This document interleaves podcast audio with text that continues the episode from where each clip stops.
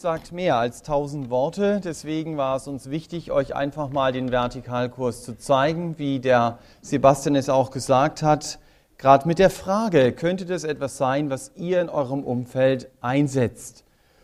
Es wird heute etwas länger gehen, aber ich hoffe, Dinge kurz zusammenfassen zu können. So, jetzt muss ich mal nach meiner Fernbedienung gucken und bitte um den Text oder jedenfalls mal um die erste Folie. Es geht, genau, das kannst du so stehen lassen, heute Morgen um zwei zentrale Verse des Römerbriefes. Die werden wir gleich miteinander lesen. Ich habe das letzte Mal schon erwähnt, dass Martin Luther anhand dieser Verse verstanden hat, dass Gottes Gnade durch die Gewitterwolkendecke seines Zornes hindurchbricht. Als er diese Verse las, war ihm das klar, dass hier das Dunkel dem Licht der Hoffnung weichen muss. Diese beiden Verse sind auch die sogenannten Schlüsselverse des Römerbriefes. Es ist so, dass jeder, in Anführungsstrichen, jeder Brief oder doch jeder Brief einen Schlüsselvers hat, wo man sagt, das ist das Thema, das wird in diesem Brief entfaltet. Und in diesen Versen geht es um das zentrale Anliegen des Römerbriefes. Das Thema des Römerbriefes, das in diesen Versen beginnt, wird dann Stück für Stück entfaltet. Es, es geht darum, was ist Gottes Gerechtigkeit und wie bekomme ich diese Gerechtigkeit? Und jetzt wollen wir diese Verse lesen. Da heißt es in Römer 1, Vers 16, denn ich schäme mich des Evangeliums nicht, ist es doch Gottes Kraft zum Heil jedem Glaubenden, sowohl dem Juden zuerst als auch dem Griechen. Denn Gottes Gerechtigkeit wird darin offenbart, aus Glauben zu Glauben. Wie geschrieben steht, der Gerechte aber wird aus Glauben leben. Ihr habt es schon gelesen an der Wand, ich habe die Predigt heute Morgen überschrieben mit dem Satz, Gott macht mich gerecht. Das ist nämlich das Evangelium. Davon hat Paulus immer wieder geredet. Gott macht mich gerecht. Er ist damit aber auf Menschen gestoßen, die das gar nicht hören wollten. Sie haben sich über diese Nachricht aufgeregt. Sie haben den Paulus ausgelacht, weil sie sich in ihrer Selbstgerechtigkeit durch diese Botschaft, die wir hier lesen, angegriffen fühlten. Und diese Leute haben dann das Leben des Paulus richtig spannend gemacht. Der Apostel wusste, wie sich das anfühlt, im Gefängnis zu sitzen. Er wusste, wie das ist, verfolgt zu werden. Er wusste, wie das ist, körperlich misshandelt zu werden. Und deshalb stand er immer wieder in einem Kampf, nämlich in dem Kampf, den Mund zu halten. Denn wenn er den Mund gehalten hat, ging es ihm eindeutig besser. In 1. Thessalonicher 2 sagt Paulus einmal, wir waren freimütig in unserem Gott, das Evangelium zu euch zu reden, unter viel Kampf. Paulus hat es etwas gekostet, zu sagen, Gott macht mich gerecht. Er kannte den Gedanken, ach komm, halt lieber den Mund. Du weißt gar nicht, wie die anderen reagieren auf das, was du sagst, wenn du ihnen von Jesus erzählst. Diesen inneren Widerstand, den kennen wir als Christen. Den werden wir auch immer wieder erleben. Das ist normal. Die Frage ist nur, wie gehe ich mit diesem Widerstand um? Paulus sagt hier in diesem Text, ich schäme mich des Evangeliums nicht. Er sagt, ich mache meinen Mund für Jesus auf, weil er sein Leben für mich gab, weil er das einzige Rettungsboot auf dem sinkenden Schiff ist. Deshalb sage ich es, Gott macht mich gerecht. In der Apostelgeschichte heißt es einmal, weil es keinen anderen Namen auf dieser Welt gibt, oder unter dem Himmel den Menschen gegeben ist, durch den wir gerettet werden müssen. Es gibt keinen anderen Namen. Wer in der Bundesliga ein bisschen zu Hause ist, der weiß, dass die Fans vom BVB ihren Kopf ziemlich hochtragen, weil sie nämlich dieses Jahr die Siegesschale bekommen werden. Sie dürfen sich deutscher Fußballmeister 2012 nennen. Als Christen gehören wir aber einem ganz anderen Herrn, der eine ganz andere Siegesschale bekommen hat. Das ist nicht nur auf ein Jahr begrenzt, sondern für immer. Wir gehören zu dem, der Sieger über den Tod ist. ist doch interessant, dass die Fans vom BVB sagen, wow, ich gehöre zu dieser Mannschaft. Und wir sagen, ah, ich weiß nicht, ob ich sagen sollte, dass ich zu Jesus gehöre oder nicht.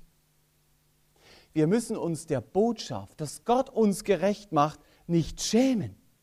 Ist doch komisch, für die Sünde haben wir uns nicht geschämt, aber für die Botschaft, Gott macht mich gerecht, schämen wir uns. Vielleicht auch deshalb, weil wir nicht wirklich verstanden haben, was Evangelium, also die gute Botschaft ist. Mir fiel eine spannende Geschichte aus dem Alten Testament ein.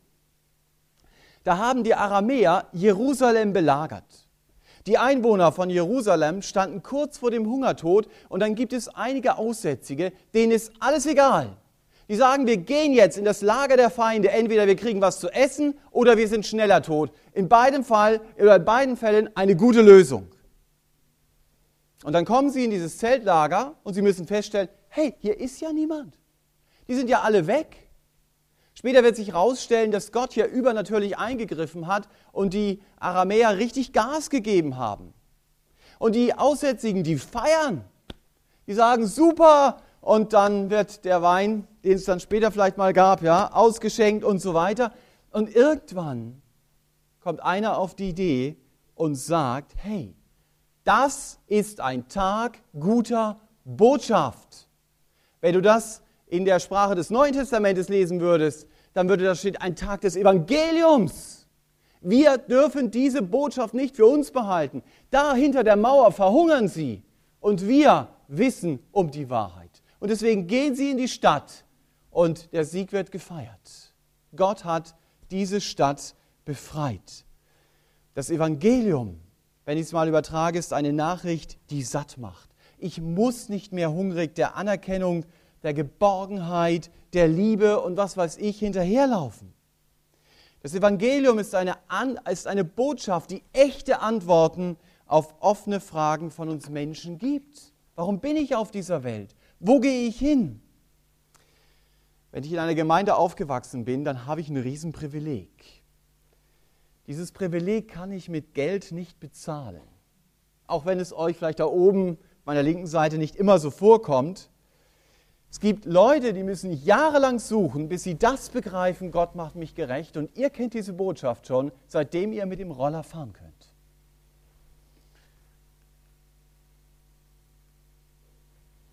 Paulus sagt zunächst einmal, was das Evangelium macht. Gott macht mich gerecht. Paulus sagt, ich stehe auf der Seite des Siegers und er jubelt hier. Das Evangelium ist Gottes Kraft zum Heil. Und damit beschreibt er, was das Evangelium macht. Es führt zum Heil und es macht Heil. Das kennen wir leider schon so lange. Ich habe gedacht, vielleicht ist es gut, manche Sachen mal zu demonstrieren. Die Beziehung zu Gott, die ist so wie diese Latte in Ordnung gewesen, die ist heil gewesen. Und Paulus sagt hier, es ist Gottes Kraft zum Heil. Das setzt aber voraus, wenn er das so sagt, dass diese Latte einmal kaputt gegangen ist. Und die kriege ich nicht wieder zusammen. Nicht selber. Ich kann sie höchstens mal so zusammensetzen, aber in dem Moment, in dem ich dann versuche, sie loszulassen, wird sie wieder auseinanderbrechen. Und was Paulus hier sagt, ist, dass Gott eingegriffen hat, wie bei dieser Latte, dass er nämlich, hm, jetzt muss ich mal gucken, genau, dass er nämlich eingegriffen hat und dass er gesagt hat, und ich werde das, was hier jetzt auseinandergegangen ist, wieder zusammensetzen. Und zwar, wenn ich es übertragen sollte, mit den Nägeln, die der Herr Jesus in seine Hand bekommen hat, wo er einfach mich verbindet mit dem Vater.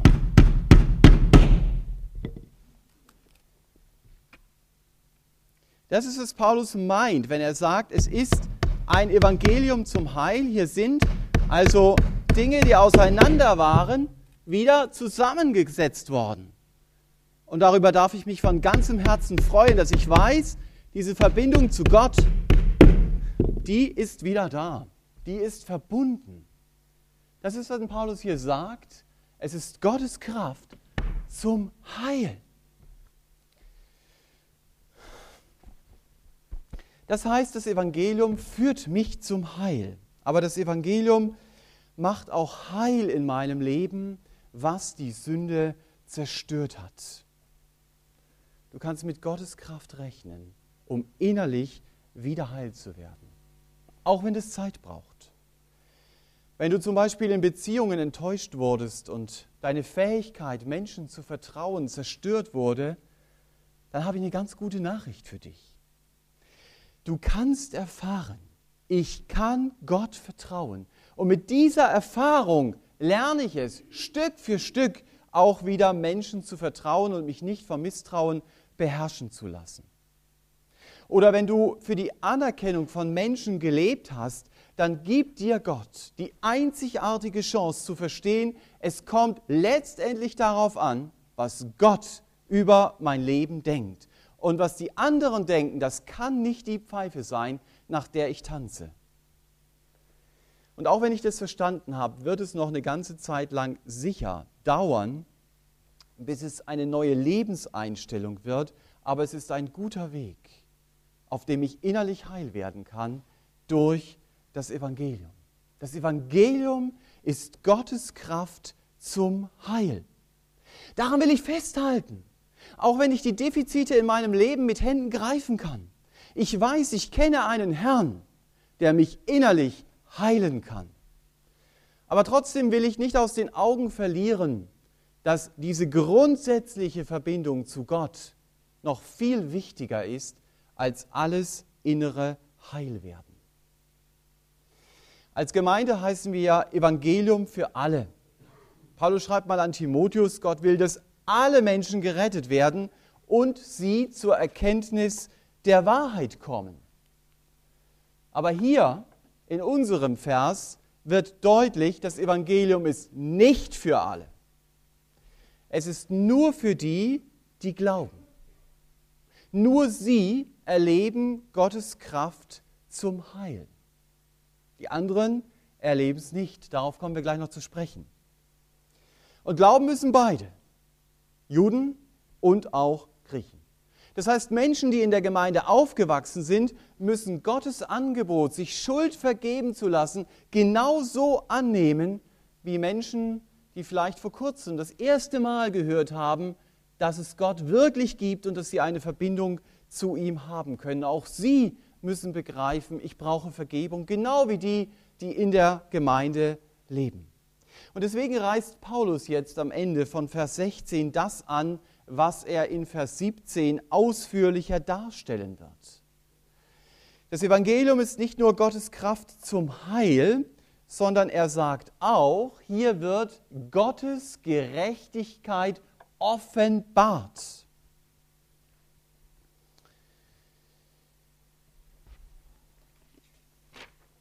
So sieht Gottes Gerechtigkeit aus.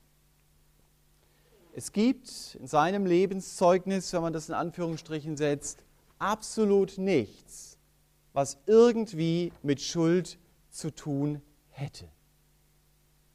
Es gibt nichts in seinen Gedanken, was in irgendeiner Form sündig ist.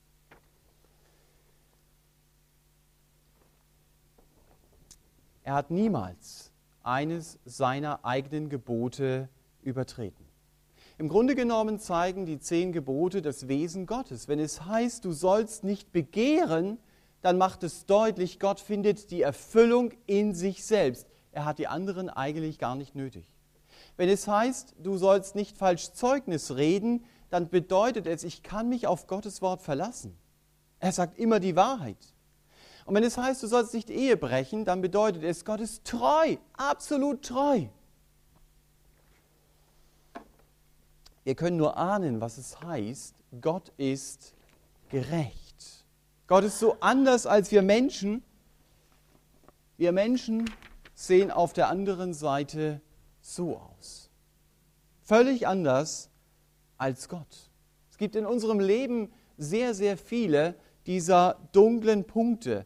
Und die ganz Findigen unter uns, die machen es dann so, dass sie denken, okay, es gibt zwar dunkle Punkte in meinem Leben, aber ich kann da ja noch mal ein paar helle hinkleben. wenn ich irgendwelchen Leuten karitativ helfe oder irgendwohin mein Geld spende, dann gibt es noch mal ein paar helle Punkte, die klebe ich vielleicht daneben, weil ich sie als hell definiere. Aber das wird schon klar, dass ich damit die dunklen Punkte nicht ungeschehen machen kann. Das wird Paulus im Laufe des Römerbriefes auch noch einmal sehr deutlich zeigen. Wenn er hier sagt, Gottes Gerechtigkeit wird offenbart, dann ist es nicht nur ein Grund zur Freude. Denn ab Vers 18 bis Römer 3, Vers 20 wird Paulus an diesem Maßstab zeigen, was Gottes Gerechtigkeit eigentlich ist und wie hoffnungslos verloren wir sind. Es ist eine einzige Anklageschrift, die er hier bringt. Und ich kann als Angeklagter nur sagen, ich bin schuldig, schuldig, schuldig. Und die Grundlage für dieses Urteil ist, ich habe es in einer der letzten Gottesdienste mal erwähnt, 3. Mose 18, Vers 5, da sagte Gott nämlich, ihr sollt meine Rechtsbestimmungen halten, denn durch sie wird der Mensch, der sie tut, leben. Das ist der Weg zum Leben. Ich halte alles, was Gott in seinem Wort sagt. Und Leben heißt hier eine ganz tiefe Verbindung zu Gott zu haben, aber das kann ich nicht. Das werde ich auch niemals erreichen. Es geht hier um das Alles- oder Nichts-Prinzip. Wenn ich einen dieser dunklen Flecken in meinem Leben habe, dann sieht es schon ganz schlecht aus, weil ich eben nicht auf dieser weißen Seite stehe. Aber dieser Vers 17, der vermittelt dann ganz viel Hoffnung. Es gibt offensichtlich eine Möglichkeit, so gerecht wie Gott zu werden. Das hat mich fasziniert in der Vorbereitung. Das heißt, Gott spricht mich gerecht, kann ich so deutlich machen. Gott auf der einen Seite weiß und es gibt eine Möglichkeit, so weiß zu werden, wie Gott es mir schenken will. Und Paulus zitiert deshalb aus dem Propheten Habakuk, da unten seht ihr es, der Gerechte aber wird aus Glauben leben. Und da oben haben wir gelesen, aus Glauben zu Glauben. Schwieriger Vers. Man könnte auch so sagen, ich bekomme den Zugang zu Gottes Gerechtigkeit durch den Glauben. Und ich bleibe in dieser Gerechtigkeit ebenfalls durch den Glauben. Wenn da nur Gottes Gerechtigkeit stehen würde, dann könnte ich sagen, komm, ich kann einpacken. Aber Paulus zeigt nicht nur Gottes Gerechtigkeit, sondern er zeigt mir auch den Weg, wie ich diese Gerechtigkeit bekomme, wie ich fähig werde, in einer Beziehung mit ihm zu leben. Und ich nehme es an durch den Glauben. Biblischer Glaube nimmt Gott ernst und er nimmt das ernst, was Gott mir schenken möchte und das ist seine Gerechtigkeit. Es ist unglaublich, dass Gott wirklich möchte, dass es am Schluss so aussieht. Es ist eine Gerechtigkeit, die ich mir abholen muss.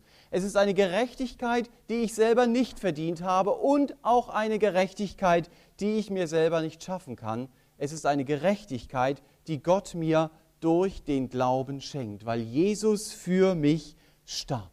Die einzige Bedingung ist, das lesen wir hier, ich muss glauben. Ich muss zu Gott kommen und ich muss glauben, dass er am Kreuz mit seinem Sohn für meine Schuld bezahlt hat. Paulus bringt die Stelle, wer mitschreibt, kann er sich gerne aufschreiben. Paulus bringt in Galater 3, Vers 11 mal beide Gedanken, die ich jetzt eben gebracht habe, zusammen. Auf der einen Seite meine vergeblichen Anstrengungen und auf der anderen Seite das, was Gott mir schenkt. Er sagt dort nämlich, Galater 3, Vers 11, ich schlage es mal kurz auf. Da heißt es, dass aber durchs Gesetz niemand vor Gott gerechtfertigt wird, ist offenbar. Das Gesetz ist nur eine Radarfalle, es kann mir nicht wirklich helfen. Denn der Gerechte wird aus Glauben leben. Das ist genau das Zitat aus Habakkuk 2, Vers 4 und es geht weiter. Das Gesetz aber ist nicht aus Glauben, sondern wer diese Dinge getan hat, der wird durch sie leben. Das ist die Stelle aus dem dritten Mose. Und er sagt, das ist wie ein Fluch, ich kann es nicht halten. Ich werde es von mir selbst heraus niemals schaffen, aber ich bekomme Gottes Gerechtigkeit. Und da gibt es mehrere Verse in der Bibel. Ich habe nur einzelne hier rausgenommen. Zum Beispiel habt ihr im Vorprogramm einen Vers gesehen, Matthäus 25, Vers 46. Die Gerechten, heißt es dort, werden in das ewige Leben gehen. Sie sind von Gott gerecht gemacht. Oder hier seht ihr Römer 5, Vers 19, da heißt es, dass Gott mich tatsächlich gerecht macht. Er hat mich in die Stellung eines Gerechten versetzt, nicht irgendwann. Jetzt. Ich bin vor ihm gerecht. Er sieht mich wie dieses unbeschriebene Blatt an. Oder 1. Timotheus 1, Vers 9, ganz spannender Vers. Dort steht, das Gesetz, also die Forderung Gottes, vor allen Dingen im ersten Teil der Bibel manifestiert, ist nicht für einen Gerechten geschrieben. Ganz interessanter Vers. Sondern für Sünder. Also da setzt er den Gerechten dem Sünder gegenüber und er schreibt dem Timotheus und sagt, und die Leute, die vor dir sitzen, die sind gerecht. Jakobus 5, Vers 16. Eines, gerechten Gebet vermag viel. Ich äh, würde euch das einfach gerne mitgeben. Schaut euch das mal anhand der Konkordanz an, wie oft die Bibel davon redet, Gott hat dich gerecht gemacht. Nimm das im Glauben in Anspruch. Sag ihm von ganzem Herzen, danke dafür. Ich bin gerecht gemacht durch den Glauben und ich darf Gott vertrauen. Das ist der Schlüssel, um diese Gerechtigkeit zu bekommen. Paulus wird es dann im Römerbrief sehr eindrücklich am Leben eines Abraham schildern, was es bedeutet, gerecht zu sein. Gottes Gerechtigkeit ist für mich die Garantie, einmal in Ewigkeit bei ihm zu sein. Das ist die eine Seite. Und die andere Seite ist, dass diese Gerechtigkeit von Gottes Seite dann auch mehr und mehr der Maßstab in meinem Leben wird, um mich zu verändern. Denn auf einem Weg mit Jesus sieht es dann so aus, dass ich vielleicht mal etwas weniger Flecken habe, wenn ich mich an seiner Gerechtigkeit orientiere und erlebe, wie Gott in meinem Leben handelt, und dann vielleicht noch weniger Flecken. Aber es wird in meinem alltäglichen Leben, meinem Leben nach, niemals so aussehen. Das ist die Stellung, die er mir gibt. Deswegen ist auch ganz wichtig, dass meine Heilsgewissheit niemals auf dem ruht, was ich getan habe dann kann ich sie nie haben. Sondern dass meine Heilsgewissheit immer auf dem ruht, was Jesus für mich getan hat. Dass er mir vergeben hat und dass er gemäß dieser Verse mich hier gerecht gesprochen hat. Dass ich weiß, Gott sieht mich tatsächlich wie dieses unbeschriebene Blatt an. Mein Leben wird immer heller auf dieser Erde, immer weißer, aber niemals ein fleckenloses Blatt. Und die Stellung, die er mir gegeben hat, ist letztendlich die Eintrittskarte zum Himmel. Gott macht mich gerecht. Darum ging es heute Morgen. Ich wünsche mir, dass wir uns davon anstecken lassen, von dem, was Paulus hier im Römerbrief sagt, dass das nicht nur eine theologische Wahrheit wird, okay, Gott macht mich gerecht, bitte Lektion nochmal, die nächste Lektion sondern dass ich sagen kann, hey, er macht mich gerecht, das heißt, was ich nie erreichen konnte, das hat Gott in meinem Leben getan. Wo steht's? In Römer 1, Vers 16 und 17. Das ist eine Tatsache. Das muss mich heute Morgen wieder neu packen. Paulus, wir werden ihn erleben, in Römer 8 jubelt dann. Wer wird gegen Gottes Auserwählte Anklage erheben? Wer? Und die Antwort ist Niemand, keiner kann das. Warum? Weil Gott mich gerecht gemacht hat. Das ist ein unglaubliches Geschenk. Das ist nicht nur irgendeine theologische Wahrheit, sondern der einzige Grund, warum ich schlussendlich bei Jesus in der Ewigkeit sein werde. Ich wünsche uns, dass dieser Schlüsselvers des Römerbriefes uns Appetit macht auf mehr, auf das, was kommt und dass wir durch diesen Brief dann verstehen, was es bedeutet, Gott hat mich gerecht gemacht. dass es mich zum Jubeln bringt, dass es ein festes Fundament wird in meinem Alltag gegen alle Selbstzweifel, Gotteszweifel und Minderwertigkeitsgefühle. Ich bin gerecht gemacht. Gott macht mich gerecht. Mehr kann ich als Mensch nicht erreichen. Amen. Ich möchte noch beten am Schluss. Herr, mich packt es, dass du uns gerecht machst, dass es nicht nur eine theologische Wahrheit ist, sondern dass es die Grundlage unserer Beziehung zu dir ist.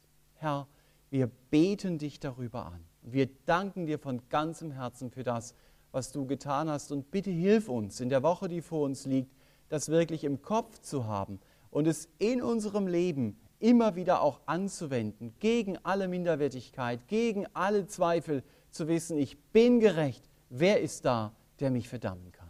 Amen.